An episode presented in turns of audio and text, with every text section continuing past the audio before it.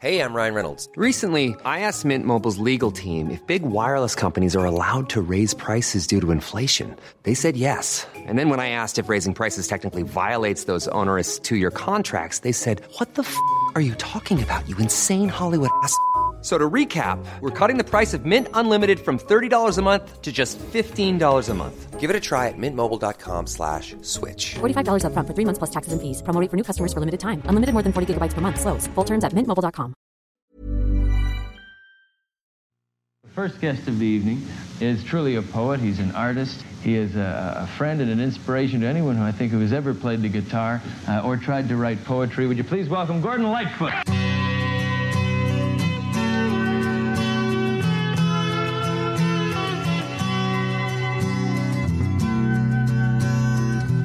Once upon a time, I was on my own. Once upon a time, like you've never known. Once upon a time, I would be impressed.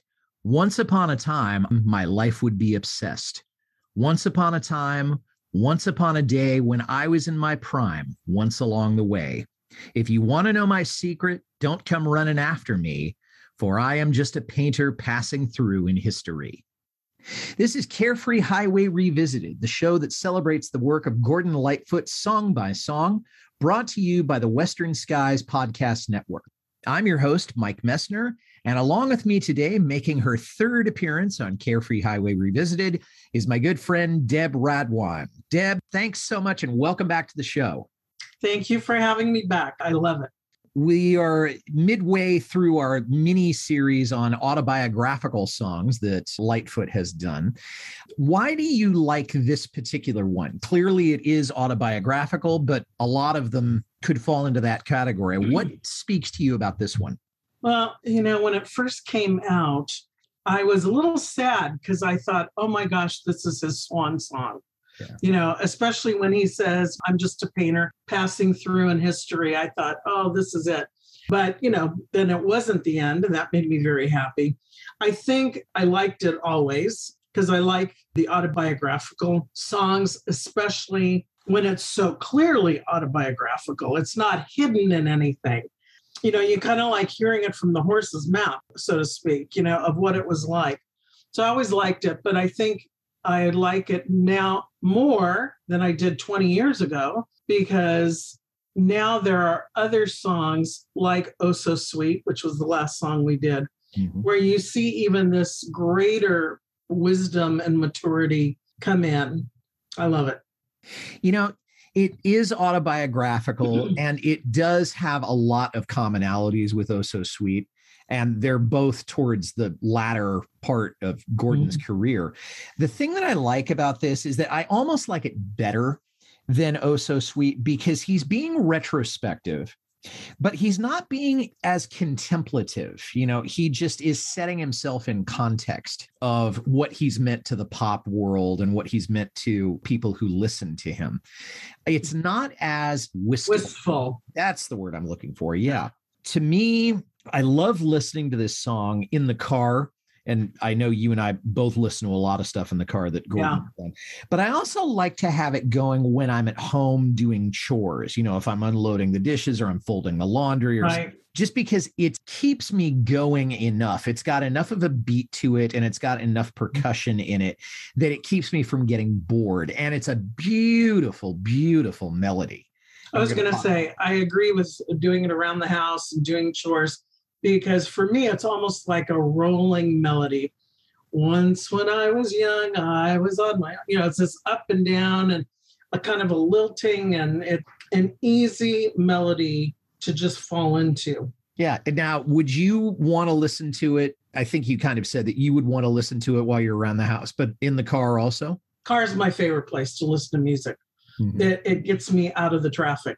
When I'm singing, it doesn't matter how busy it is. Let's look a little bit at where the song came from. We know more or less when it was written.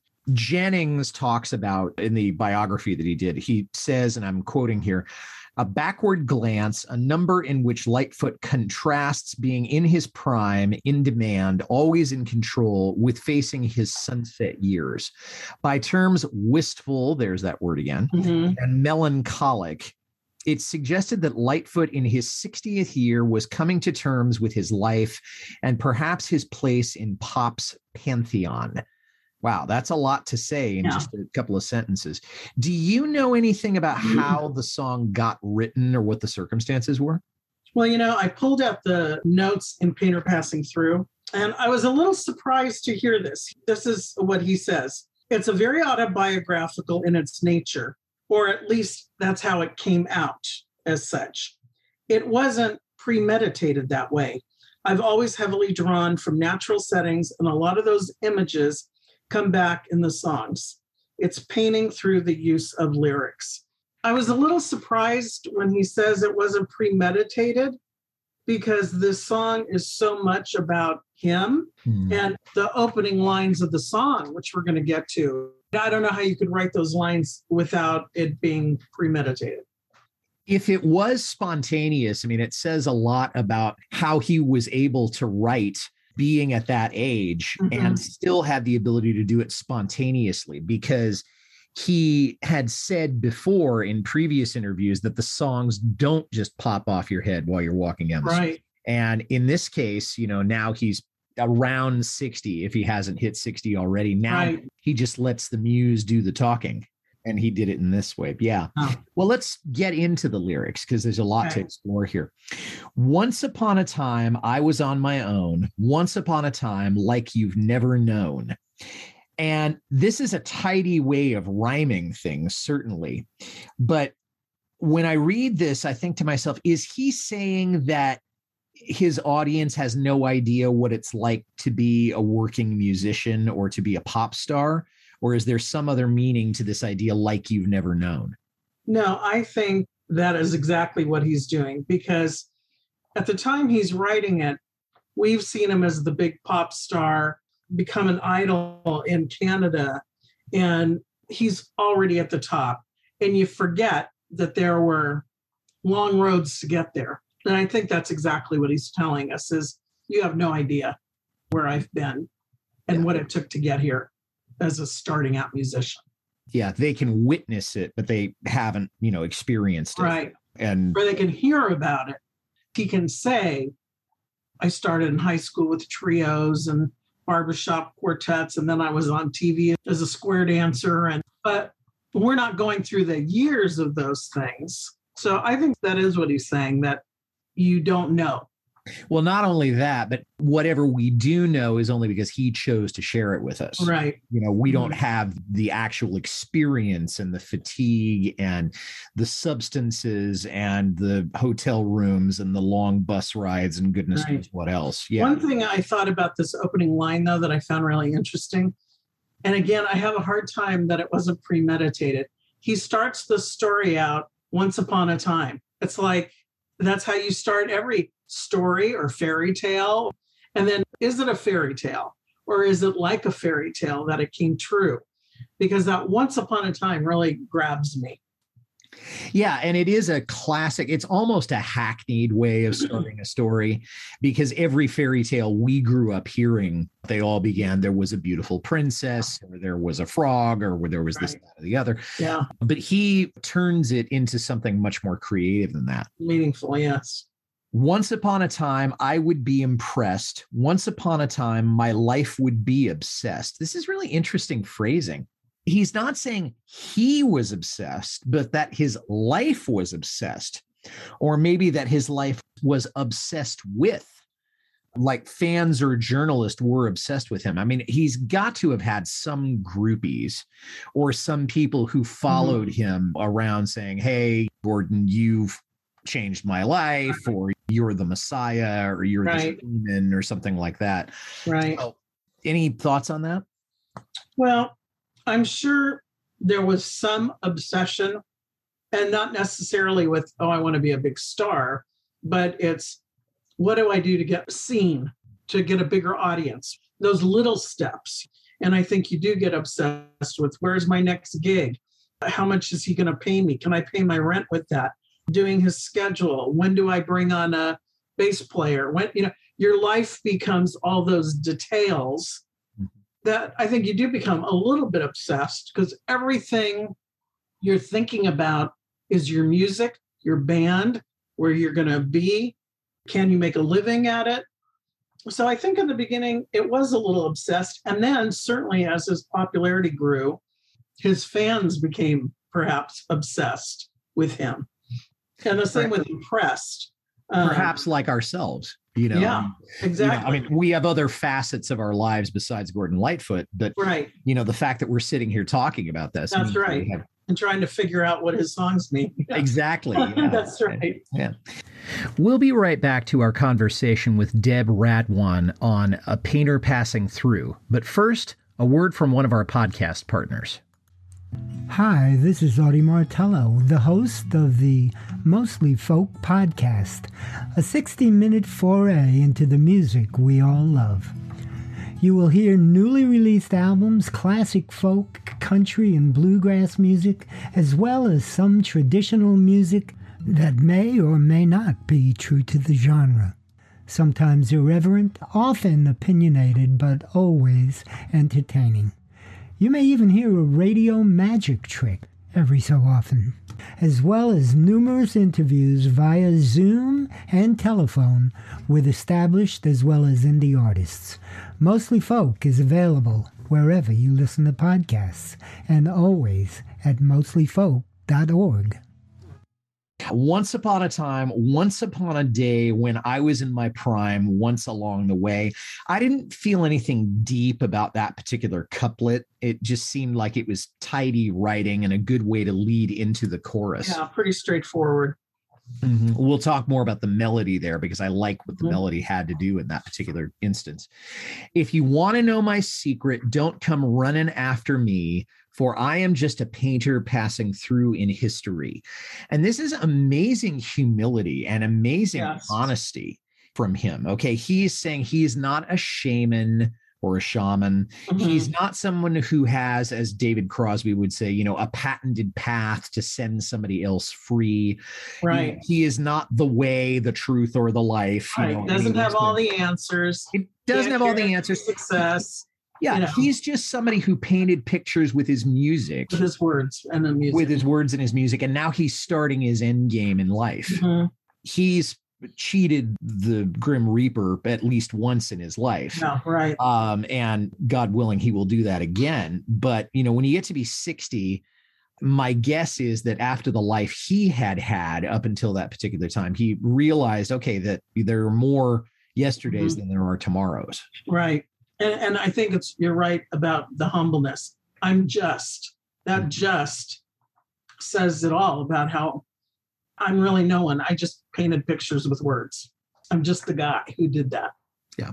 Dylan said it once, I think in it may have been Don't Look Back or in some other, you know, somebody was asked, you know, how do you think of yourself? And he said, I'm just a guitar player. You know, well, he turned out to be much more than that, but that's a different podcast. Right. Yesterday is gone. Yesterday's all right. Yesterday belongs in my dreams at night. And I loved this because it says that he's respecting his past, but he's not living in it. Very much present in what was going on in his life at the time that he wrote the song. And I dare say he still is because he's still releasing material and he's still performing. He will probably do a whole lot of stuff from previous records, but he's not going to just sit home and collect royalty checks. Right. And I love that again, like Oh So Sweet, he uses his dreams at night as a place of safety. You know, um, yesterday belongs in my dreams at night. And in Oh So Sweet, he talks about healing in my dream world. Here close to the ground, I can hear the rumble of the things I love. He's got this consistent theme of in his dream world, there's safety and his memories, and they're safe. And he continues that same theme with maybe a little bit more wisdom and oh so sweet. So he definitely likes that theme Yeah. and that image. And as soon as I read that again, I thought, oh my gosh, there's that same theme again.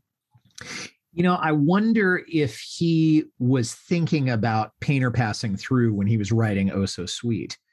Clearly, he's not trying to duplicate them. Right. but there's got to be i can't imagine that he didn't it didn't go through his mind in some way when he was writing the song that we talked about last time. Right. yesterday is swell yesterday is great yesterday is strong remembering can wait. And he seems to be looking to the future you know mm-hmm. whatever he thought that would be in 1996 or 1997 and i don't know if he thought that he'd still be around in 2021 I don't know if he thought he'd still be around in 2021, but that line certainly tells me that I still have more to do. I'll remember later when I'm sitting in the rocking chair and can't do this anymore. You know. yeah when he physically can't do it anymore Exactly. yeah Mhm. once upon a time once upon a day when i was in my prime once along the way if you want to know the answer i can't turn your life around for i am just a painter passing through the underground and again he's acknowledging that he doesn't have a key to the universe Right. he's not a guru he's not telling people you know look to me you know Doesn't have all the answers. doesn't have all the answers. Okay. And he's passing through the underground.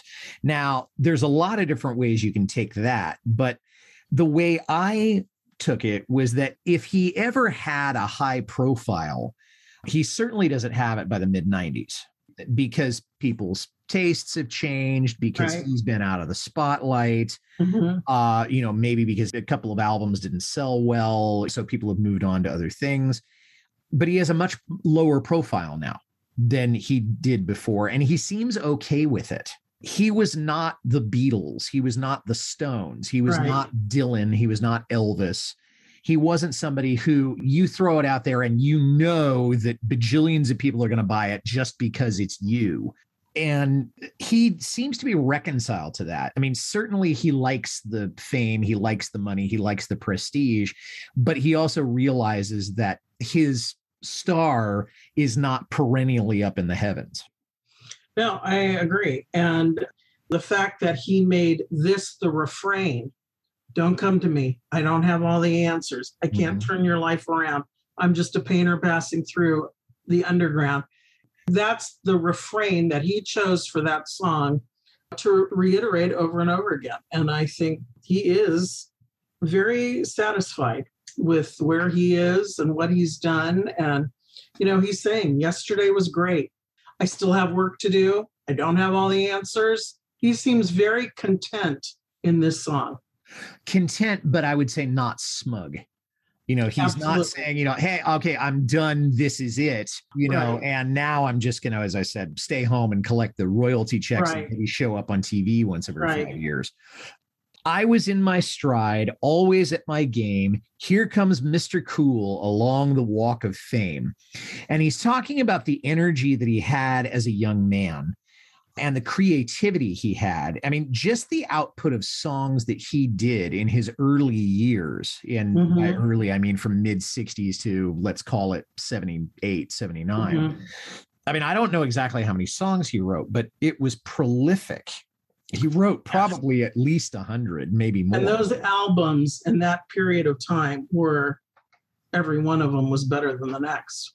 I think Endless Wire is where the critics began to realize, okay, he's running out of gas a little bit. Yeah, and he um, kind of changed his sound a little bit in that one too. Yeah, we can talk about that another time. Mm-hmm. He probably thought of himself as Mr. Cool, or maybe he thought his fans thought of him that way because he certainly did create a profile Right. and he did cast a shadow, whatever metaphor you want to use. Right. I think he's also talking about his work ethic a little bit, always at his game. Okay, Mhm. which means that he was always writing songs, but he was doing it in a very deliberate way. Well, he was obsessed. And he was obsessed. Yeah. And Yeah. so, but he took the time to do that. Yes. I mean, it wasn't just something, well, I'm living in it. I mean, he actually Mhm. would go to that room, wherever it was, and sit down at the table and get it done. Well, and he does have that strong work ethic. In Jennings' book and on that documentary, they talk about his work ethic and practicing and getting it right, being a perfectionist and you know, not taking a day off. And so he does have that work ethic. We'll be right back to our conversation with Deb Radwan on A Painter Passing Through. But first, a word from one of our podcast partners.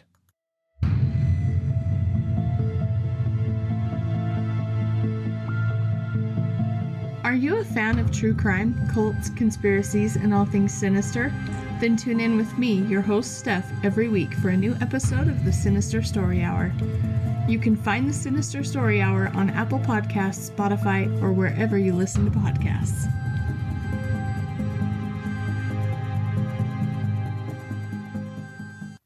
you know, I can't help but contrast him to a couple of other artists that sort of in the stratosphere of pop history, Dylan and Neil Young.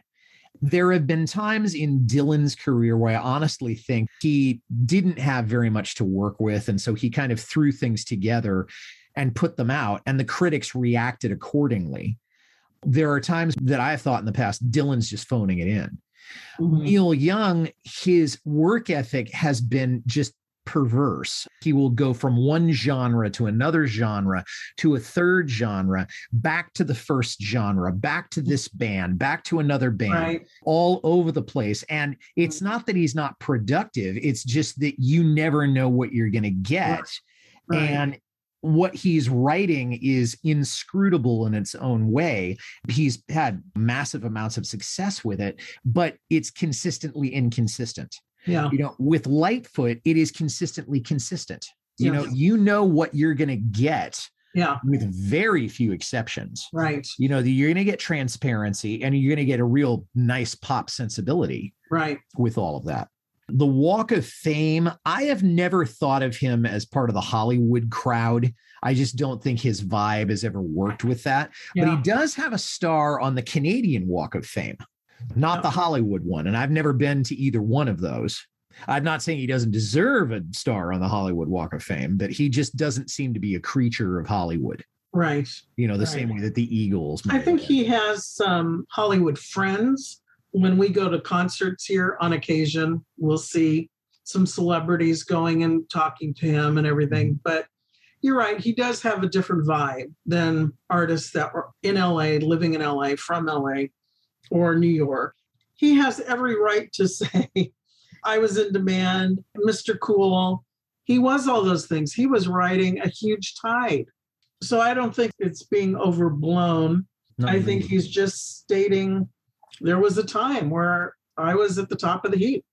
But he's also not, as I said before, he's not smug about it, and he's not doing right. sort of old Mickey Rooney thing. I was the biggest in the world. Bam, right. the world. Right.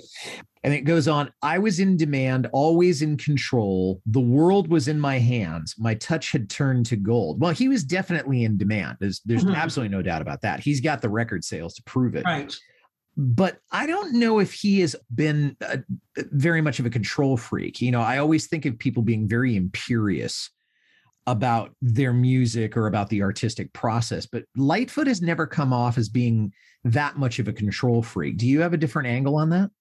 I think he could be if he's right.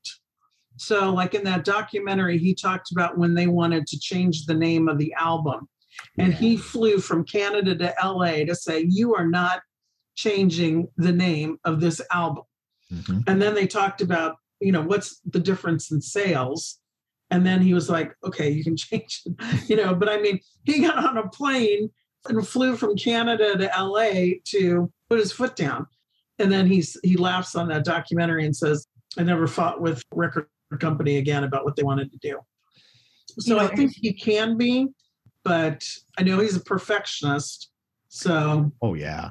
Yeah. Know. He's absolutely a perfectionist. And we've alluded to that in some other conversations that we've had. Yeah. But, you know, I would think that if he were truly a control freak, he would have said, I don't care if it costs me eight times the royalties. I am not changing it. And right and that would have been spiteful, but he would have right. maintained complete control. Right. So that's what I mean about being control freak as opposed to being a perfectionist. Mm-hmm but he probably did think in 76 or 77 or 78 that he couldn't turn a wrong foot. Yeah. All of the deals and all of the money yeah. coming in and all of the fame and, and the record sales and the concerts and yeah. and the touring and the jet and everything that mm-hmm. went along with that 70s excess. The boats. the boats, everything that the Eagles right. talked about, you know, right. although they're mm-hmm. very much California creatures, right. very much a Canadian creature. Mm-hmm and I liked the Midas touch reference. I thought yes. that was very nice. Mm-hmm. So good. Once upon a time, I was in a daze when I was in my prime once along the way.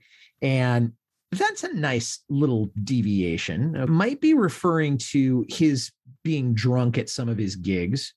Um, or it might be just in a daze at the pop lifestyle that he had back at that time. I mean, if you think about the things that we've talked about, it's enough to leave you in enough of a daze where you don't know what's going on anymore. Right. The drinking occurred to me, and also just that things are moving and happening so fast, and you're on a plane and you're playing here one night and you're here the next night and then you got three days here and now you're cutting another record and you're making a television appearance and you just won some award and that it's just a blur and so that's kind of what i took from that If he hadn't been 40 years old, it'd have killed him. mm-hmm. Then the last verse. Now, he wasn't old in the classic sense when that song was written, but he definitely is today. And I'm wondering if he's saying that even if he ever was in demand that much the way he was in 76, 77, 78, that he would never want to go back to that lifestyle. He's saying, you know, let me rest. Even if a painter passing through had reached number one and it never even vaguely came close, I don't think he would have wanted that level of success and having to return to the road like that again. Yeah, no, I agree. And that whole thing did affect his family life. And I think by this time he was aware of that. So I, I don't think he wanted to go back. And when I heard this and he said, let me rest a spell, and I'm a painter passing through, I thought, oh, this is it. This is the swan song. But clearly there are other lines in here that are hopeful of I've got more to come. But yeah, I think at this point it's kind of like I'm tired. I can't move and do what I did 20 years ago, 30 years ago. And then he says, All that I am told, I can never tell. Not completely sure what he means by that phrase, except maybe that his short term memory isn't what it once was, that he can't remember what people tell him. And so it goes in one ear and out the other. I just took it as I've seen a lot and I'm never going to tell you. That, that's how I took it. I know a lot of secrets. I've seen people do a lot of things and I'm not going to ever spill the beans. and I don't want the beans spilled. I mean, No, I don't either. Me personally, I mean, we know enough. There have been enough little exposes. Right. We know a little bit about some of his indiscretions. We know about his addictions and his hangups. And I don't want to know about every party he ever went Yeah. to, you know, all those Right. kinds of things. I really don't. I don't No, I don't either. Yeah. Or uh, secrets about other people that he knows. right. I don't want to know. Yeah. And if we ever do find out, it won't be from Gordon Lightfoot. I Yeah, no. I don't Yeah. think so. Right. Never in my life, never will it pass. I am still alone, remembering at last. Very mysterious line here. Never will it pass. What will never pass? Is it his muse that will never pass? Is it his spirit for music, his spirit for the stage that will never pass? What do you think?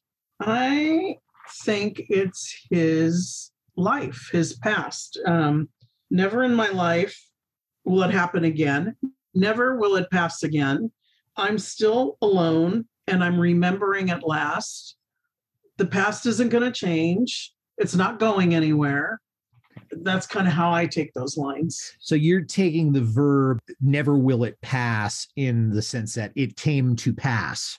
Yes. You know, okay, so it's never going to happen again. never going to happen again. All Okay. that success, everything that happened, it's there. The- I'm remembering at last, certainly in this story, in this song, he's remembering, except for the secrets he won't tell us. But, uh, you know, I think this is again a reconciliation of that was great. The past was great. It's not going to pass this way again. It's done. We'll be right back to our conversation with Deb Radwan on A Painter Passing Through. But first, a word from one of our podcast partners. Class is now in session. Question What North American nation was once richer than the entire United States? Answer Haiti. Join Seth Donnelly, Pierre Laboisiere, and me as we explore the triumphs and struggles of this vibrant country in Fait la Force, a new podcast from the Western Skies Podcast Network. That's F A I T L A F O R C E. Available on Buzzsprout, Amazon, Spotify, or wherever you get your podcasts.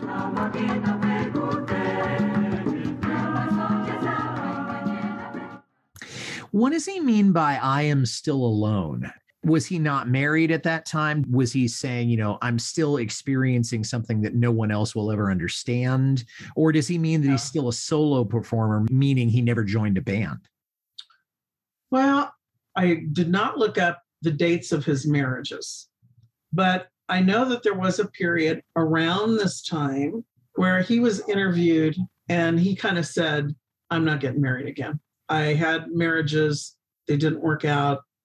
I think that's over for me. Mm-hmm. So it kind of reminds me of this, but it could just mean you walk in your past alone. And even if people are there with you, you are still alone living your past.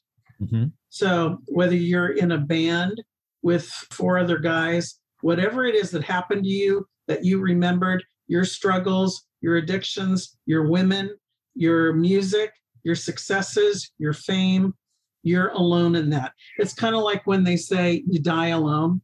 Mm-hmm. You can have a room full of people around you, but you die alone. And I kind of think of it that way too that everything that happened, it happened to him, and those are his memories. He is alone and that kind of brings us to the end of the song mm-hmm. lyrically except for the reprise in the, the right. choruses now the song was the title track on a painter passing through which i believe came out in 98 it was released as a single but neither the album nor the single charted in the united states the album got to 98 in canada which is nothing to sneeze at, but it's certainly not where right. he was in previous years.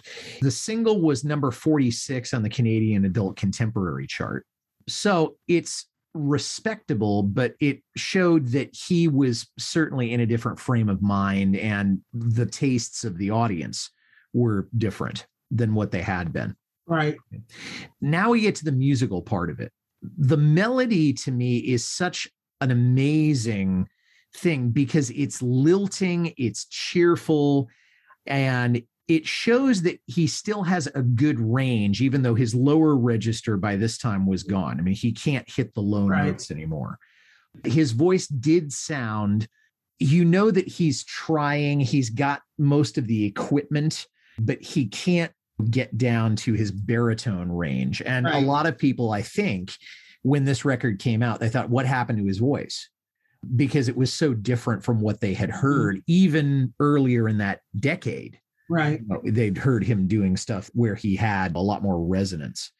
And his voice probably changed due to age, due to physical conditions, those kinds of things. He said that, that his voice, aside from you do lose the lower range as you age, but he said that his surgery, he lost a lot of the ability to catch the air to mm-hmm. let the air out. So he said it wasn't so much the notes as trying to sustain notes. There aren't a whole lot of sustained notes or sustained words in this. I mean, it's pretty much moving along, moving right. along, moving along. He doesn't emphasize a whole lot mm-hmm. of things here. The best part of the melody for me, you know, when he's going, When I was in my prime, once along the way, because that is that's the beginnings of a guitar scale right there. That's a pentatonic guitar scale or the first few notes of it.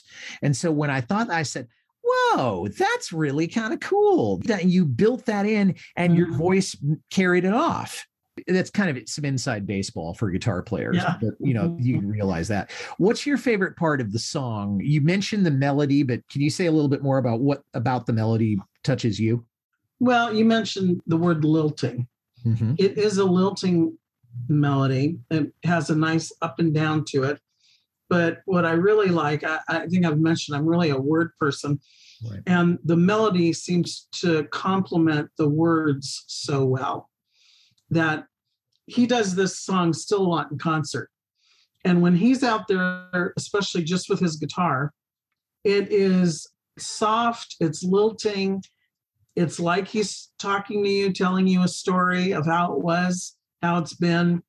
I just really like how the music complements that message.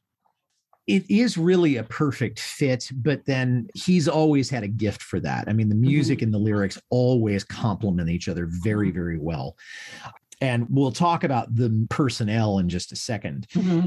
I think you know what's coming here, Deb. But if you have your notes, great. If you don't, then I'm going to ask you to go ahead and take a shot at this. How many times has Gordon played this song in concert? Well, he plays it a lot in concert, but the album came out, let's say, 23 years ago. It's a favorite of people's, more than 500. Correct answer is, according to setlist.fm, 720 times. That's a lot it's probably in that sort of Jimmy Buffett style where you know that there's going to be 10 or 12 songs that he's right. always going to play and this is probably one of those the first time he played it was in hamilton ontario at the hamilton place theater on november 9th 1996 so we're coming up on an anniversary mm-hmm. of that uh, and then most recently it was in july 20th of 2021 at the surf ballroom in clear lake iowa which is where he played his last gig before his most recent uh, procedure. Oh, okay. On his wrist.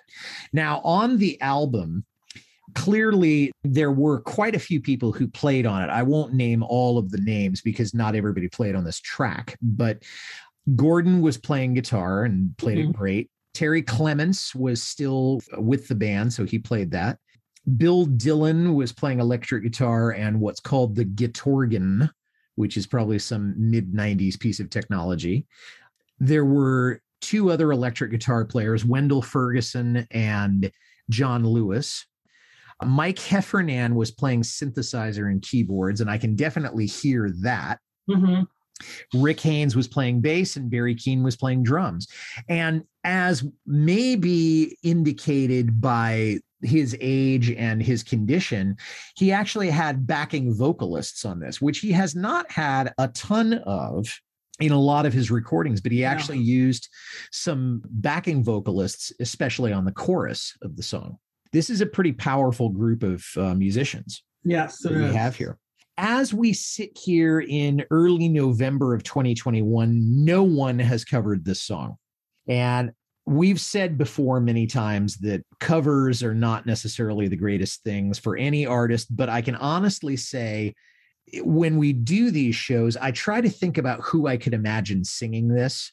And mm-hmm. I'm coming up empty on this one. I can't imagine anybody except Gordon doing this. And I honestly don't want to hear anybody try. I totally agree with you. And to me, this song is so personal to him, even though it's a common tale, perhaps among musicians, you know, these one hit wonders or whatever. His storytelling of it seems so personal. I, I really can't imagine anyone else doing it. Yeah. And not only can I not imagine, I don't want to imagine. Yeah. And I don't want to think about somebody else doing it. I agree. Um, even more so than Oh So Sweet, honestly, because we've imagined other people singing it. But this mm-hmm. one, can't imagine anybody singing it and not going to try. Yeah. so anybody who's listening to this, yeah, you can take any of the other songs, but don't cover this one. Deb, as we're wrapping up here, are there any other thoughts on the song? Why it belongs in sort of the great autobiographical pantheon? Well, like I said earlier, for me, anytime you hear directly from the artist about their experience, and it isn't a vague reference to fame or loss or regret or wistful, this is so specific. It's like hearing him tell his story. And that's what I like about it. It's like uh, I'm a big reader and I have a lot of books from like the time of Henry VIII. Wow. Reading an account by someone who was there is so much more interesting than reading a paragraph in a history book. Oh, yeah. You know, primary so, sources. Yeah. So to me, it's kind of like that feel a story about that kind of experience could be good, but when it's someone saying, I was in my prime, I was at the top of my game, I'm okay with the past. It, it's just so much more intimate and personal. And it's more meaningful when you're getting it, as you said, straight from the horse's mouth, even though the disadvantage to that is that you don't know what the repercussions of that will be. Right. At that point, this is something I teach my students all the time. So you're talking about primary versus secondary sources. So you're talking my language here. Deb Radwan, thank you so much for coming on the show again. And we're going to continue the series next time. And thanks for listening, everybody. If you liked this well enough to listen to the whole thing, tell somebody about it. Carefree Highway Revisited is on Apple, Spotify, Podbean, or wherever you get your podcasts. You can reach me, Mike Messner, at teachermike72 at gmail.com. We'll be talking about Gordon's song In My Fashion. Until then, this is Mike Messner for Deb Radwan saying, Run for the roses, but don't forget to stop and smell. We'll see you next time.